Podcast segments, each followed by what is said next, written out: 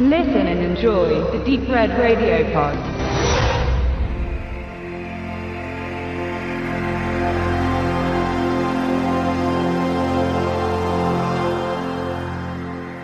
Ja, in alter neuer Tradition haben der Benedikt und ich uns heute mal wieder zusammengefunden, um einen Film zu besprechen, bei dem wir schon von vornherein so ein bisschen die Befürchtung hatten, dass er eventuell die Zeit nicht wert ist, sich da jetzt nochmal so zwei Stunden hinzusetzen und einen Text zu schreiben. Und deswegen handeln wir das jetzt ein bisschen im Dialog ab, ohne uns jetzt zu tief vorbereitet zu haben. Allerdings gibt's da jetzt auch nicht so viel Vorbereitung, die man haben muss, weil das eine, was wichtige ist, die Vita des einen Schauspielers haben wir eigentlich relativ gut bei dem Kopf und die der anderen sind total unwichtig. Es handelt sich um den neuesten und das ist jetzt eigentlich schon schwingt viel Wehmut mit Wesley Snipes Film. Der heißt The Recall und hm, naja, wir können ja heute, wahrscheinlich werden wir mehr über seine Karriere reden oder den eher tragischen Verlauf seiner Karriere als über den Film an sich, weil das ist wahrscheinlich für alle die interessantere Geschichte. Obwohl die Geschichte von The Recall eigentlich ja auch eine ganz interessante sein könnte. Es geht um Außerirdische und gleichzeitig um Teenies. Wie hat man das zusammengebracht? Oder Studenten, Teenies, Studenten. Das ist ja immer ich so. Ich glaube, das ist im amerikanischen äh, Zielgruppenbereich dasselbe, wenn es um, um den typischen West Coast Slasher geht, sage ich mal. Hier ist es tatsächlich so, dass eine Gruppe von Jugendlichen, die in genau der Konstellation auftritt, wie man es gewohnt ist. Ein Pärchen, ein zum Verkuppeln des Pärchen und der Nerd, der natürlich keine abkriegt. Also immer, immer fünf, damit sie in ein Auto passen. Ja, richtig. Und die fahren eben, wie es sich gehört, in, in Daddys Jeep in die Berge, um dort in einer glorreichen, gut ausgestatteten, reichen Hütte baden zu gehen. Ich fand es auch ziemlich cool, dass sie am Anfang sagt, oh, es sind irgendwie 26 Grad Wassertemperatur und dann fahren die in die Berge. Und haben wir gesagt, okay, Sonne scheint jetzt auch nicht, fand ich witzig. Aber wer weiß, ich kenne mich im, im kalifornischen Norden nicht so aus, sei auch dahingestellt. Jedenfalls sind diese dahin unterwegs und wollen da eben Party machen und das ist eben das Witzige, was eben so die ersten 20 Minuten, die so typisch dieser Backwood-Charakter hat und zwar, es kommt die erste wirkliche Hauptdarstellerin in jedem dieser Filme, die Tankstelle, eine äh, verwahrloste Tankstelle. Jetzt könnte man zahlreiche Filme aufzählen von The Hill Fell Eyes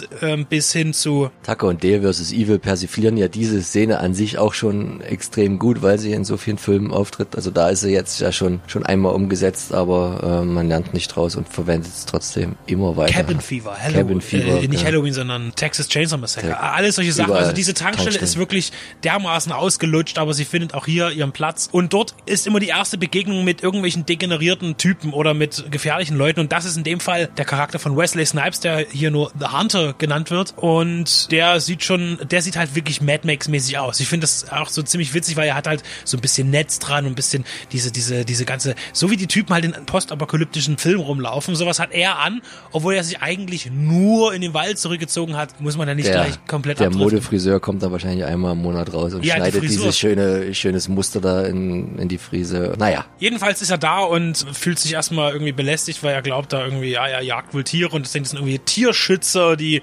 die ihm auf die Pelle rücken wollen. Aber er jagt eigentlich was ganz anderes, beziehungsweise bereitet er sich auf etwas vor. Und zwar gehört er zu dem Kreis von ein paar Leuten oder vielleicht sogar ein paar vielen Leuten, die einst von Außerirdischen entführt wurden. Ja, und äh, weiß nicht, man kann in dem Film inhaltlich nicht zu weit greifen. Also diese Außerirdischen haben wohl immer wieder mal die Menschheit evolutionär wahnsinnig rangepusht. Mit durch irgendwelche Experimente haben sie eine Gruppe von Menschen eben äh, auf die nächsthöhere Evolutionsstufe gehoben. Und diese kommen jetzt wieder zurück und da das natürlich alles Kacke ist, wenn man da aufs Raumschiff gebeamt wird und eine Sonde in den Arsch kriegt und das alles ziemlich viel wehtut, hat natürlich Wesley Snipes tierisch Bock, diesen Typen in den Arsch zu treten. Und das ist letztlich das. Und er kommt dann auch mit diesen Jugendlichen halt in Kooperation und äh, die fechten sich dann durch Wald und Wiese und auch durch Raumschiff. Also im Groben und Ganzen, glaube ich, kann man das jetzt, habe ich jetzt schon so viel verraten eigentlich. Eigentlich schon zu viel, aber dadurch, dass es, wie ihr vielleicht schon raushört, jetzt auch nicht unbedingt der, der beste Mix ist oder zumindest der nicht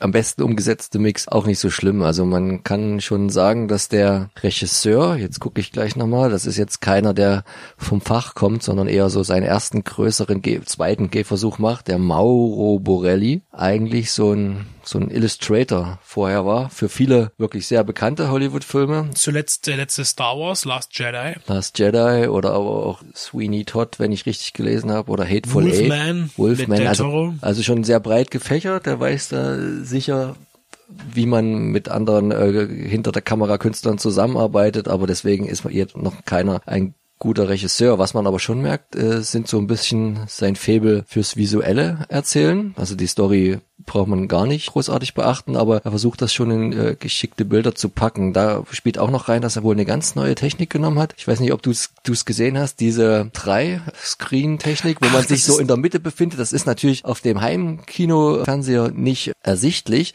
aber wenn man den dann in, im Lichtspielhaus mit dieser Möglichkeit gesehen hätte, wäre das wahrscheinlich schon ein gewisses anderweitiges 3D-Erlebnis gewesen ist es natürlich bei der Geschichte immer so die Frage, macht's diese schlechte und zum Teil sehr hanebüchige Story weg? Das Ganze nennt sich Branko Escape. In der IMDb steht es jetzt bei den technischen Daten bei The Recall. The Recall nicht mit dabei, aber wenn es so ist, dann ist es tatsächlich relativ neu.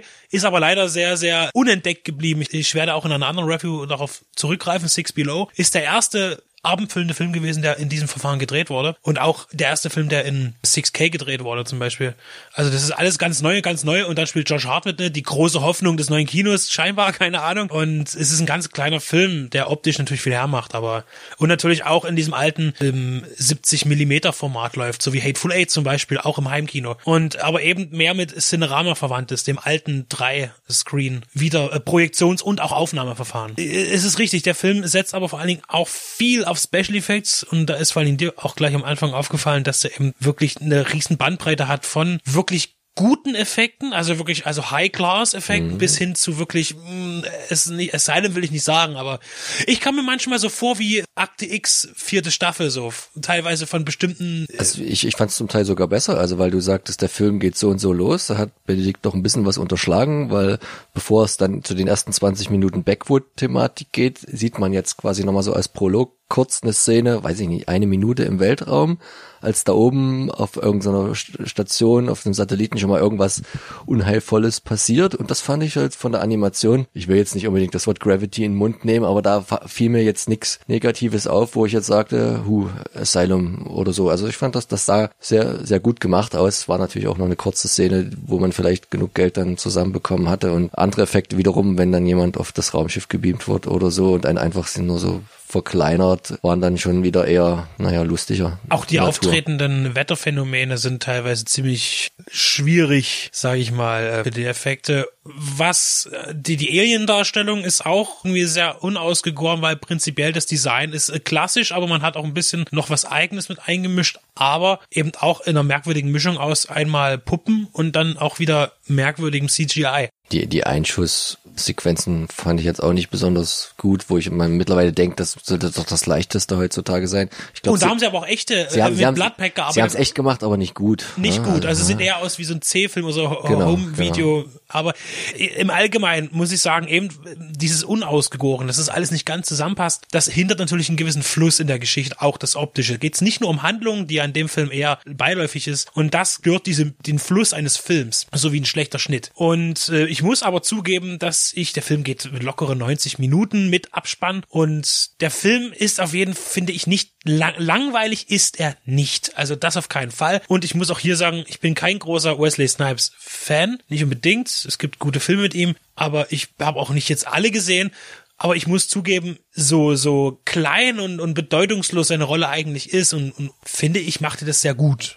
Ich, man sieht auch anhand seiner Mimik teilweise, die man auch schon kennt, mich hat es ein bisschen immer erinnert auch an die Person, die ein Demolition Man spielt. Simon Phoenix. Simon Phoenix okay. auch von bestimmten ganz kleinen Gesten her, die man wahrscheinlich im gesamten Spiel von Wesley Snipes in seinen Filmen zu finden ist. Es ist halt sich auch ein Markenzeichen und ein Stil. Das ist da und im Gegensatz zum Beispiel wie bei Expendables 3, wo er eigentlich überhaupt gar nichts zu bieten hat, dieser Mann. Das war ja wirklich so ein Begrüßungsgeschenk nach dem Knast, so, äh, komm, willst du mitmachen äh, für Catering, ja, äh, gefühlt, finde ich ihn in dieser Rolle wesentlich besser. Und er ist auf jeden Fall in dem, für, im Film ist er relevant. Also der Film ist schon anders dadurch, dass er mitspielt, auf jeden Fall. Genau, also ich denke, wenn du den als Werbeträger nicht hättest, dann, dann wäre der noch auf einer ganz anderen Stufe gewesen, weil um auf die anderen Darsteller zu kommen, wenn wir gleich nochmal zu ihm zurückgehen, die sind jetzt quasi alle nicht der Rede wert. Wir haben jetzt auch gar nicht geguckt, was die schon gemacht haben. Vier Versprechen, es kann da nicht dabei sein, weil die sind äh, so belanglos wie leider in vielen anderen Horrorfilmen und und bis, teilweise bis sehr überzeichnet. Also wirklich für für, für eine Teenie-Komödie mag das ja funktionieren. Selbst für einen Slasher mag das funktionieren,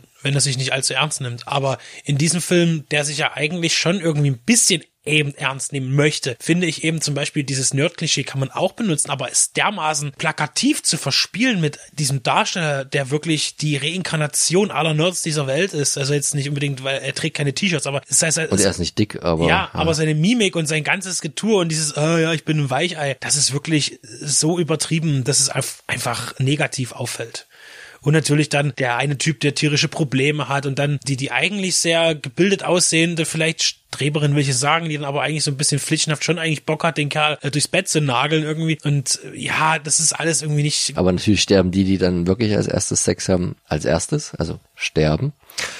Es ist ja, ja hier kein Das Sterben war gerade in Anführungszeichen gesprochen. Kein so richtig definitives Ende, ohne dass wir jetzt noch weiter spoilern wollen. Das Ende fand ich zum Beispiel auch gar nicht so schlecht aber wiederum eben auch nicht wirklich gut umgesetzt. Aber also wenn, wenn der Film ein Erfolg werden würde, könnte man problemlos einen nach schieben. Das wäre Oder vielleicht einfach mal ein teureres Remake machen mit gutes Remake. ein bisschen mehr, bisschen mehr Reputation dahinter. Ja, wir wollten nochmal zu Wesley Snipes kommen. Das ist ja eigentlich der Schauspieler, deswegen tut's mir immer so leid, mit dem meine filmische Sozialisation damals in 90er Jahren begann. Ich weiß gar nicht, wie sowas kommt, warum man auf einmal das Lieblingsbasketballteam hat, den Lieblingsschauspieler oder so, aber ich habe dann anfangs Snipes-Filme gesammelt, so ab Mitte der 90er Jahre, natürlich auch rückwirkend, wo ja letztendlich auch seine große Phase gewesen ist und eigentlich einer meiner All-Time-Favorites, auch wenn er sehr schlecht gealtert ist, ist New Jack City. Das ist so ein Film, wo ich ihn fast ein bisschen bereut habe, den letztens mal wieder geguckt zu haben. Also da fand ich schon so klamottentechnisch und von der Ausstattung her, huh, also da hatte ich irgendwie eine andere Erinnerung und aber so Filme wie Weiße Jungs bring's nicht, Passagier 57, wo dann ja die große Stirb, Stirb langsam, langsam Retro-Welle gab. Welle in allen möglichen Himmelsrichtungen. Steven Seagal genau. hat auf einem Schiff getan. Genau. Und dann Under hier, Siege. Da erinnere ich mich noch, dieser Film ging schon alleine nur 80 oder 82 Minuten und dann gab es noch die geschnittene 16er Fassung, die irgendwie 10 Sekunden, also da war es wirklich einmal Kette durchschneiden, war glaube ich alles. Und naja, aber Wiege der Sonne ist ein guter Film oder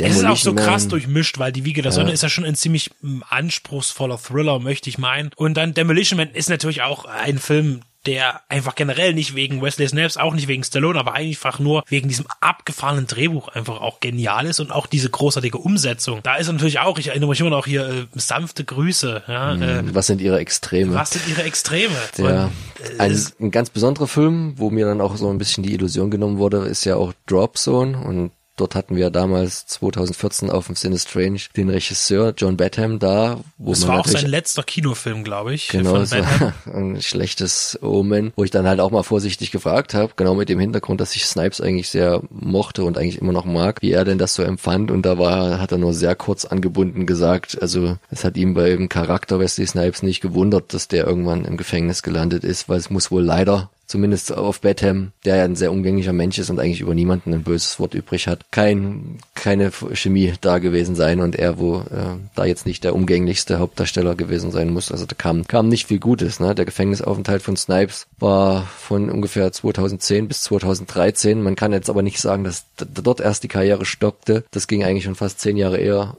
los. Versetzt. Also er hat einen, einen Film gemacht, von dem man gar nicht glaubt, dass er zu dem Zeitpunkt seiner Karriere so einen Film machen würde und dann wieder einen relativ großen Film. Auf der Jagd zum Beispiel war wieder so ein großer Bringer. Das ist die Fortsetzung von Auf der Flucht. Da ist er wieder, die deutschen Verleihtitel haben sich hier wieder überschlagen. Erst Harrison Ford, dann Wesley Snipes. Mit Tommy Lee Jones auch wieder, in, auch in der Fortsetzung ist natürlich ein großer Film gewesen. Auch klassisch gemacht. Gutes Krimi-Kino. Hat, ist auch angekommen, war ein Erfolg. Und dann natürlich Blade, äh, seine Paraderolle eigentlich, muss man ja sagen, das war schon ein Film, mit dem man ihm als erstes vermutlich jetzt verbindet. Auch dadurch, dass er eben zwei Sequels mitgestaltet hat, wobei die dann, äh, die zwei wird immer noch gerne, äh, auch weil Del Toro Regie geführt hat, äh, hochgehalten.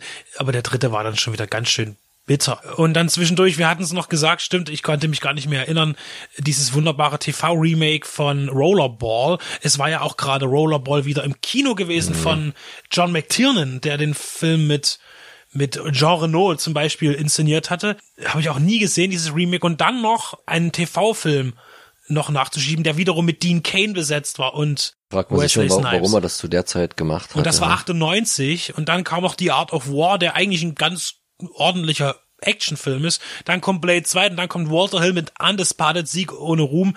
Auch eine, eine Riesenreihe geworden mit, mit, mit jetzt, glaube vier Fortsetzungen. Die fünfte ist jetzt erst raus. Dann vor allen Dingen bekannt geworden durch Scott Atkins und äh, Walter Hill hat auch in diesem Film, also das ist auch, das ist auch ein Grabstein für Walter Hill wieder mal gewesen, dieser Film, muss man dazu sagen, und auch für Wesley Snipes. Und ja, und dann kam die Polenphase, einige Filme in Osteuropa und auch in Polen gedreht, äh, The Detonator, Hard Luck, The Contractor und vor allen Dingen auch äh, Seven Seconds oder Sieben Sekunden eben, The Marksman. Also alles Filme, das sind dieses typische Steven Seagal-Ding. Ich drehe drei Filme in einem Jahr. Das hat er dann mal für ein paar Jahre durchgezogen. Er hat halt, halt auch immer Ausreißer gehabt. Ne? Das war der, erstmal der Chaos, der zumindest eine sehr prominente Besetzung mit Jason Statham und glaube Ryan Philippi noch hatte und dann der total unter der Oberfläche fliegt und halt wirklich ein guter, auch von Antoine Fuqua, ist der Gesetz der Straße. Der hat wahrscheinlich nie die Erwartungen erfüllt, weil die Leute hier ein neues Actionfeuerwerk erwartet haben. Es ist aber eher eine ruhige Charakterstudie über diese drei, in ihrer Art alle drei abgefuckten Polizisten, Richard Gere, Ethan Hawke und Don Cheadle, die da unterschiedliche Probleme haben und Wesley Snipes darf mal wieder zu seiner alten Charakterrolle aus Sugar Hill und New Jack City zurückkehren und mal wieder den Gangsterboss mimen und das ist äh,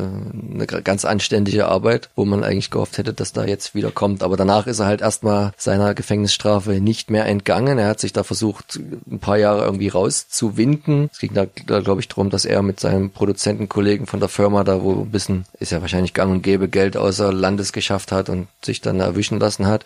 Ihm ging es, glaube ich, noch ganz gut mit, das hätten auch 15 Jahre werden können und am Ende waren es irgendwie drei, wovon dann zweieinhalb abgesetzt werden mussten und ein halbes Jahr Hausarrest. Das ging dann 2010 los. Und jetzt, und im, wenn man das überlegt, das sind eben noch dieser, man muss ja noch Gallo Walker erwähnen, einfach, wenn man jetzt diese ganzen Oh, wirklich schlechten Direct-to-DVD oder äh, mittlerweile ja eigentlich eher Direct-to-Home-Cinema-Produktionen siehst, dann muss ich wieder, wenn man die alle wirklich nochmal sieht, und ich habe zwei von diesen ganz schlechten Filmen gesehen, aber ich weiß auch, dass die anderen nicht wirklich besser sind, von Hörensagen da vertraue ich dann auch den Gerüchten, muss ich sagen, ist The Recall fast eine Steigerung. Das will ich dem Film mal zugute halten von geht meiner also Seite wieder bergauf. Ne? Was ich noch gar nicht weiß, ähm, weil ja dann doch mittlerweile so viele Serien auf dem Markt sind. The Player, da scheint er ja auch eine etwas größere Rolle gehabt zu haben, weil er hier in neuen Episoden auftritt. Das hat was mit Vegas zu tun oder so. Das klingt jetzt auch erstmal vernünftiger. Und dann muss man gucken, was nach The Recall kommt. The Armed Response, unsichtbarer Feind. Das klingt natürlich auch wieder eher nach der Schiene. Aber mittlerweile, wie man ja, wenn man das Cover schon sieht, ist ungefähr das gleiche. Wo Er sieht auch auf dem Cover sehr viel Mhm. jünger aus, als er eigentlich ist. Ah, ich finde, er hat sich gut gehalten dafür, dass er irgendwie 55 ist. Anne Hatch, auch tief gesunken, die spielt nämlich mit in Armed Response. Die hat ja, ich meine, es war jetzt auch nie die äh, Darstellerin für die riesengroßen Rollen, aber dass sie jetzt auch in solchen Produktionen mitmacht. Regisseur ist äh, Stockwell. Stockwell, naja, der ist ja auch eher da im B- und C-Bereich als Regisseur vertreten. Als Schauspieler hat er ja durchaus Bekannte schon Sachen riesen. Dinger mitgemacht, aber eher auch in kleineren Rollen. Was- Stichpunkt Top Gun. Genau, Blue Crush ist wahrscheinlich so sein größter Regiefilm. Ah, Director 20. Aber er hat auch den letzten Kickboxer gemacht, der auch bei uns besprochen wurde, von, von mir fällt mir gerade ein, und der auch ziemlich gelungen war. Also für seine, für die Größenordnung, wo man ihn einsortieren muss, diesen Film.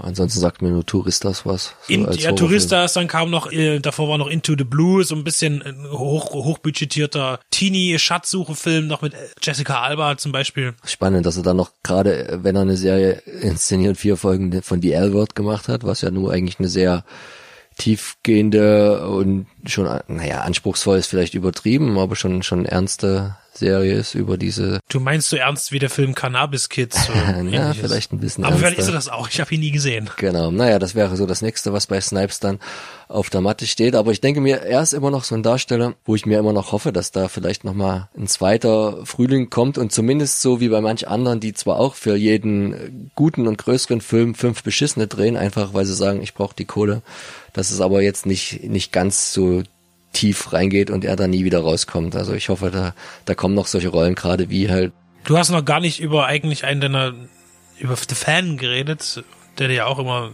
mal im Gespräch ist. Ja, Vor allem, ne? weil er keine gute VÖ hatte in, viel, in den vielen Jahren jetzt, auf dem deutschen Markt zumindestens. Ja, äh, jetzt ist ein. Mediabook, glaube oder ein, Jetzt? ein, ein teures Steelbook draußen, ne, ja, von The Fan. Also ja, es ist einer, viele haben ja gesagt, das ist so mit der schwächste Tony Scott-Film oder wie auch immer, wie man das sehen will. Aber wenn man so ein bisschen Baseball-affin ist und den Sport mag und dann spielt ja dann noch, Mensch, ähm, hier unser aller, Robert De Niro. naja, Robert De Niro, das ist klar, aber wer spielt den anderen Baseballspieler? Sicario, Soldado. Nicht, Del Toro oder was? Ja, Benicio del Toro spielt ja auch in The Fan eine, eine Rolle mit, seinen direkten Konkurrenten, aber auch noch ein bisschen jünger. Und nee, also das, äh, das finde ich auch einen der ganz. Also eine Renaissance darf er gerne haben, eine äh, rehabilitiert, aber das wirklich schon ist. Ich meine, ich glaube mittlerweile durch Kollegen wie Weinstein ist ja das, was er getan hat, jetzt Ja, relativ Kavaliersdelikt, ne? weggerutscht und ich glaube, was er vielleicht dann bräuchte, wäre vielleicht sogar mal ein großes Drama, wo er vielleicht auch mal gut spielen kann. Ich meine, er wirklich ernste Rollen hat, er auch das, gehabt. Das hatte er mit One Night Stand gehabt, wo mit Nastasia Kinski, ich glaube 97, also das hatte gar nichts mit Action zu tun und er hat ja auch schon, er hat auch als Bühnenschauspieler angefangen, er hat in New York Schauspiel gelernt, was ja auch immer schon mal eine Aussage ist, so ein bisschen Mentalitätsding. Jetzt jetzt nicht so Hollywood-Film, sondern wer in New York ist, der macht ja eigentlich, oftmals hält man sich ja dann für was Besseres, Intellektuelleres auch. Und naja, der war durchaus auch in Rollen zu sehen. Jetzt muss ich ein bisschen zurückscrollen. Down in the Delta war zum Beispiel was eher anspruchsvolles. One Night Stand, wie ich schon sagte. Gut, Waiting to Exhale, Warten auf Mr. Right, jetzt eine äh, Komödie, was wir auch noch gar nicht genannt haben, war ja Tu Wong Fu, Thanks for Everything, Julie Nua, wo er Transvestiten spielt, zusammen mit großartiger Film Patrick Swayze und John Leguizamo. Ich meine, ich kaufe ihn in keinster Weise in dem Film irgendwann mal die Frau ab, dafür ist er einfach schon immer auch zu muskulös gewesen, trotzdem super. Mord im Weißen Nummer. Haus gehört auch zu, zu diesem Film Moral at 1600, die eigentlich die, die gute Abendkrimis sind, aber darüber nie, nie hinausgegangen sind. Solche Filme gibt's halt auch, aber der funktioniert auch. Also es ist auch ein Film, den ich mehrmals gesehen habe. Genau, also ich denke, er ist da durchaus fähig, wurde halt ne, nie das Wagnis eingegangen, ihn mal dahingehend zu besetzen. Aber jetzt nochmal die Chance kriegt, liegt wahrscheinlich weniger an ihm, sondern da braucht es vielleicht auch mal wie so einen Verrückten wie Tarantino, der dann gerade in dem Moment meint, jetzt reanimiere ich mal den Star oder den, wie er es ja schon öfter mal so mit einzelnen Namen getan hat. Genau, es war jetzt noch nicht so der große Wurf und wir gucken mal, wann wieder was kommt. Ich habe den Film ja auch trotzdem gerne geguckt, aus, äh, wenn schon nur aus Nostalgiegründen und wenn er das nächste Mal vielleicht wieder ein mit einem besseren Drehbuch und einem vielleicht etwas potenteren Regisseur oder äh, erwischt, dann wird das sicher auch wieder besser. Vielleicht sehen wir aber auch demnächst wieder an der Seite von Steven Seagal oder Dolph Lundgren oder Jean-Claude Van Damme in der nächsten Klopperei. Dafür wäre er wahrscheinlich ja auch immer noch gut und vielleicht authentischer als manch anderer Kollege, dem du immer nicht so die Kampfkunst ansiehst, weil dort ist ja eher einer wie vielten schwarzen Gürtel in mindestens zwei verschiedenen Disziplinen hat er. Also, Also gegen Michael J. White äh, ist er er auf gewinnen. jeden Fall äh, ein, ein Könner. also Blade schlägt Spawn. Äh, da Auf lässt sich nichts dran rütteln. Also meine Meinung, wenn man jetzt nochmal ein Blade nachlegen wollte, klar, man kann mit ihm in dem Alter kein Franchise mehr starten, vor allem wenn man das dann vernetzen will. Andererseits soll man sich Er überlegen, könnte Whistler spielen. er ist, er ist gerade sehr billig. Aber ich finde, also wenn man, also der ist noch so fit, wenn man jetzt sagt, überschaubar noch zwei, dreimal Blade noch bei Marvel mit reinschieben lassen wollen, das wird er immer noch hinkriegen, weil er ist Blade. Und naja, wir gucken mal und was als nächstes so bei ihm rumkommt.